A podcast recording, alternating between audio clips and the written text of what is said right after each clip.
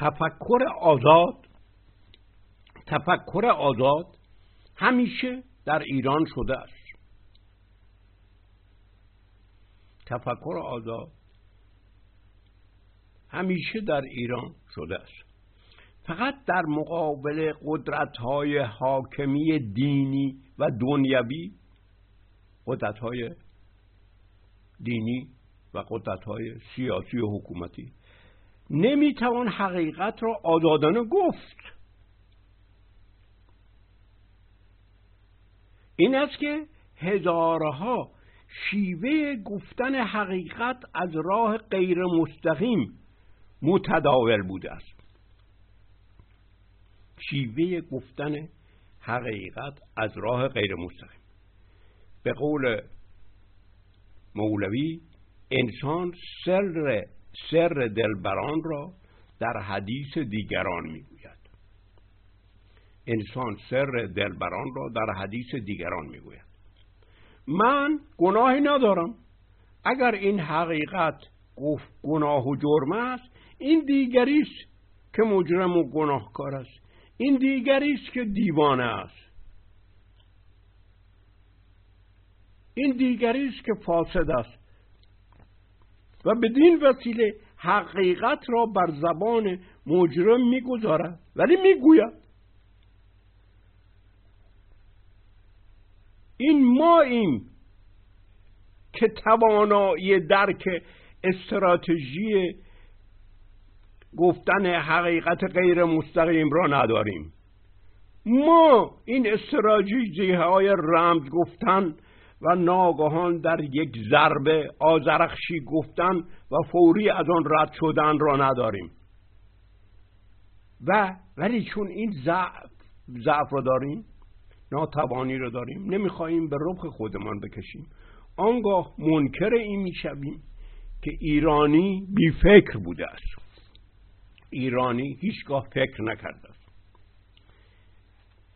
من یک پاره از کتاب بوسه اهریمن را می‌خوانم سر دلبران در حدیث دیگران. سر دلبر را در حدیث دیگر گفتن که همون روش غیر مستقیم گفتن باشد. نه تنها به علت وجود اختناق و استبداد عقیده و فکری در اجتماع است تنها به این علت نیست. بلکه به علت ویژگی انگیزن، انگیزنده بودنش نیز هست. حقیقت که غیر مستقیم گفته می شود برای اشخاص متفکر انگیزنده است. گفتار لطیف حافظ یا تنز سقراطی یا همیشه افکار خود را به طور تکمزرابی در میان حدیث دیگر آوردن مولوی که نمودن خود یا فکر خود یا عشق خود از بیراه باشد بسیار انگیزنده است. شمس شمس تبریزی سکوت می‌کرد و گاه گاه تکمدرابی سخن می‌گفت. ما اغلب در آثار مختصری که از شمس مانده است دنبال خطابه و رساله میگردیم. نه شمس تکمزر خاموش بود و تکمزرابی ناگهان یک ضربه و شکافه می‌زد. یک تلنگر می‌زد. و این ویژگی شمس است که مورد علاقه و رمز وجود اوست. مورد علاقه ما و در واقع عشقبازی همین هنر نمودن گرایش خود در پوشش های مختلف است که در واقع در حین نمودن می پوشاند یا در حین پوشانیدن می نماید این دیالکتیک پوشانیدن و نمودن یعنی این آمیختن هر دو با هم همون و واقعیت سر یا راز است. سر یا راز درست این دیالکتیک پوشانیدن و نمودن رو دارد. در حینی که روش مستقیم در گفتار برای آموختن حقیقت و معرفت موفق ترین راه است ولی انگیختن دیگری شما تا اینجا که می‌خواید بیاموزید. باید discourse مطلب را مو به مو باز کنید و بگسترید و اینها. این چیزی که در فلسفه باب هست. این در برای آمو آم یاد دادن این روش مستقیم در گفتار در سیاست موفق ترین راه است. ولی انگیختن دیگری به حقیقت خودش از راه غیر مستقیم از گفتن سر دلبر در حدیث دیگر موفق تر است. انگیختن دیگری در همون شیوه گفتن حقیقت در به طور غیر مستقیم موثر است. همونطور که برترین اصل اخلاق که صداقت باشد یعنی آنچه هستیم می نماییم برترین اصل اخلاق این کسی که آنچه هست نمی نماید نه تنها دروغگوست و دروغ هست. برترین اصل انگیزانندگی در هنرهای زیبا همین دیالکتیک نمودن در پوشانیدن و پوشانیدن در نمودن است. از این گذشته در اجتماعات سربسته و در بسته که هیچ کسی حق ابراز افکار و عقایدش و احساساتش را ندارد برعکس آنچه مستبدان می انگارند سانسورشان فقط می تواند همین راه های مستقیم در گفتار را ببندد. و هرچه دیالکتیک پوشیدن در نمودن قوی تر می شود و هرچه دیالکتیک پوشیدن پوشانیدن در نمودن قوی تر می شود شدت انگیزگی انگیزانندگی گفتار می افزاید این است که شنوندگان در اون موقع حساسیت خیلی قوی در مقابل همین سر دلبر در حدیث دیگر داشتن. فکر گفتید می‌دانستن که درباره فرهزاد یا فردوسی صحبت می‌کنه. ولی امروز تمام شب تا صبح را دم از لیلی و مجنون می‌زنید. صبح که شد می‌بینید که طرف نمی‌داند که لیلی مرد است یا زن است. و از یک گفته ناچیز تفکرات و تخیلات و فراوانی در ذهن شنونده یا خواننده زایده می شود که با گفتار مستقیم غیر ممکن است. این که مردم روزگار درازی مولوی و حافظ و فردوسی رو با این حساسیت ها میفهمیدند که ما امروزه از دست دادیم. این که شعر در ایران پیامبر آزادی در برابر اختناق شد برای همین دیالکتیک پوشانیدن در نمودنش بوده است. و درک حافظ یا جلال الدین رومی از طریق بازسازی محتویات افکارشان غیر ممکن است. بلکه از راه درک انگیزانندگی افکارشان مؤثر میگردد. در پاره دیگر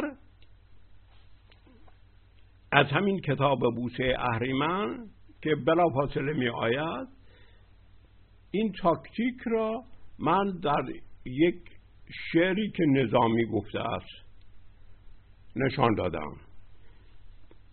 نظامی می‌خواهد پول پرستی پیغمبران را نشان بدهد. و درست از همین شیوه گفتن سر دلبران در حدیث دیگران استفاده می کند نظامی در هفت پیکر همین روش را در افسانه گفتر دختر پادشاه اقلیم روم به کار می‌برد. نشستن بهرام روز یکشنبه در گنبد زرد. و در حکایت گفتن دختران مختلف برای بهرام و, و سرگرم ساختن او به فکر انگیختن افکار در راستای دیگر است. اینها را می‌گوید اما مقصود از چیز دیگر است.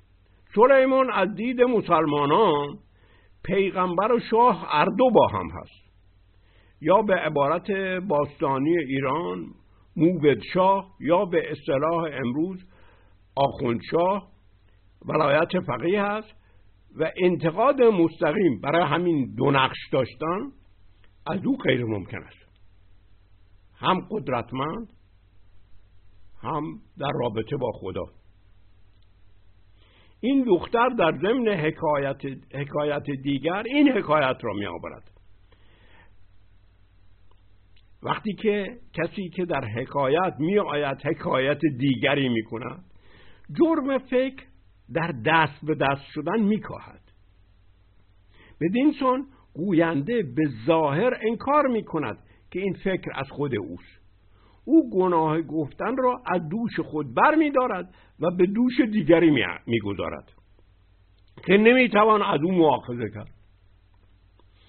این دختر نقل می کند که سلیمان پیغمبر خدا و بلغیس فرزندی افلیس داشتن. خوب نگاه کنید. فرزند افلیس نتیجه چیست؟ چون که فرزند افلیس داشتن یعنی فرزند کج و تا شده و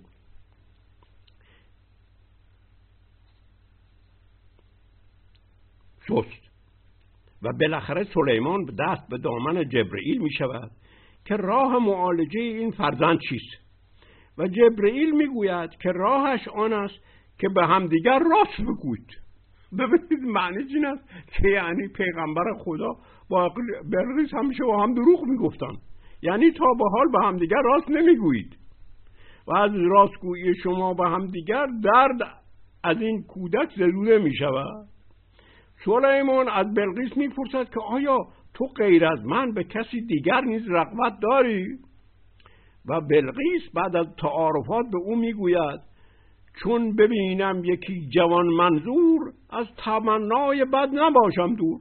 وقتی یک جوان خوشگلی را می‌بینم البته دلم حوث او را می‌کند. هر جوانی را ببینم که به نظرم خوش آید تمنای عشق او را پیدا می‌کنم. و سپس بلقیس از سلیمان پیغمبر می‌پرسد که یک سخن پرسم یک سخن پر سمر نداری رنج که از جهان با چنین خزانه و گنج هیچ بر تب ره زند حوست که تمنا بود و مال کسد. هیچ وقت با این همه پول ها و ثروت و ملکی که داری به مال کسی هم تمنای دسترازی داری؟ گفت پیغمبر خدای پرست کنج کس را نبود ما را هست ملک و مال و خزینه شاهی همه دارم ز ماه تا ماهی. با چنین نعمتی فراخ و تمام هر که آید به نزد من به سلام سوی دستش کنم نهفته نگاه. تا چه آرد مرا به تحفه زرا با چنین نعمتی فراخ و تمام هر که آید به نزد من به سلام سوی دستش کنم نهفته نگاه تا چه آرد مرا به تحفه زرا. دیگر بهتر از این حقیقت را نمی شود گفت. این اشاره برای آنکه گوش به زنگ است انگیزه است که می تواند به آسانی خصوصیتش و فردیتش تبدیل به کلیت و عمومیت می شود این را فقط در مورد سلیمان نگفته است. در حینی که با راستگویی اعتراف به ضعف خود می کند و این صداقت اقلاقی در هر موردی ستوده می شود ولی در مورد یک پیغمبر آسیب به مقام پیغمبری و پیغمبری او و سایر پیغمبران زده می شود این درست همون گفتن حقیقت از راه غیر مستقیم است. چیزی را به ما گفته است که ما امروزه در اثر نشنیدنش دوچار این مصائب و این بلایا شده ایم.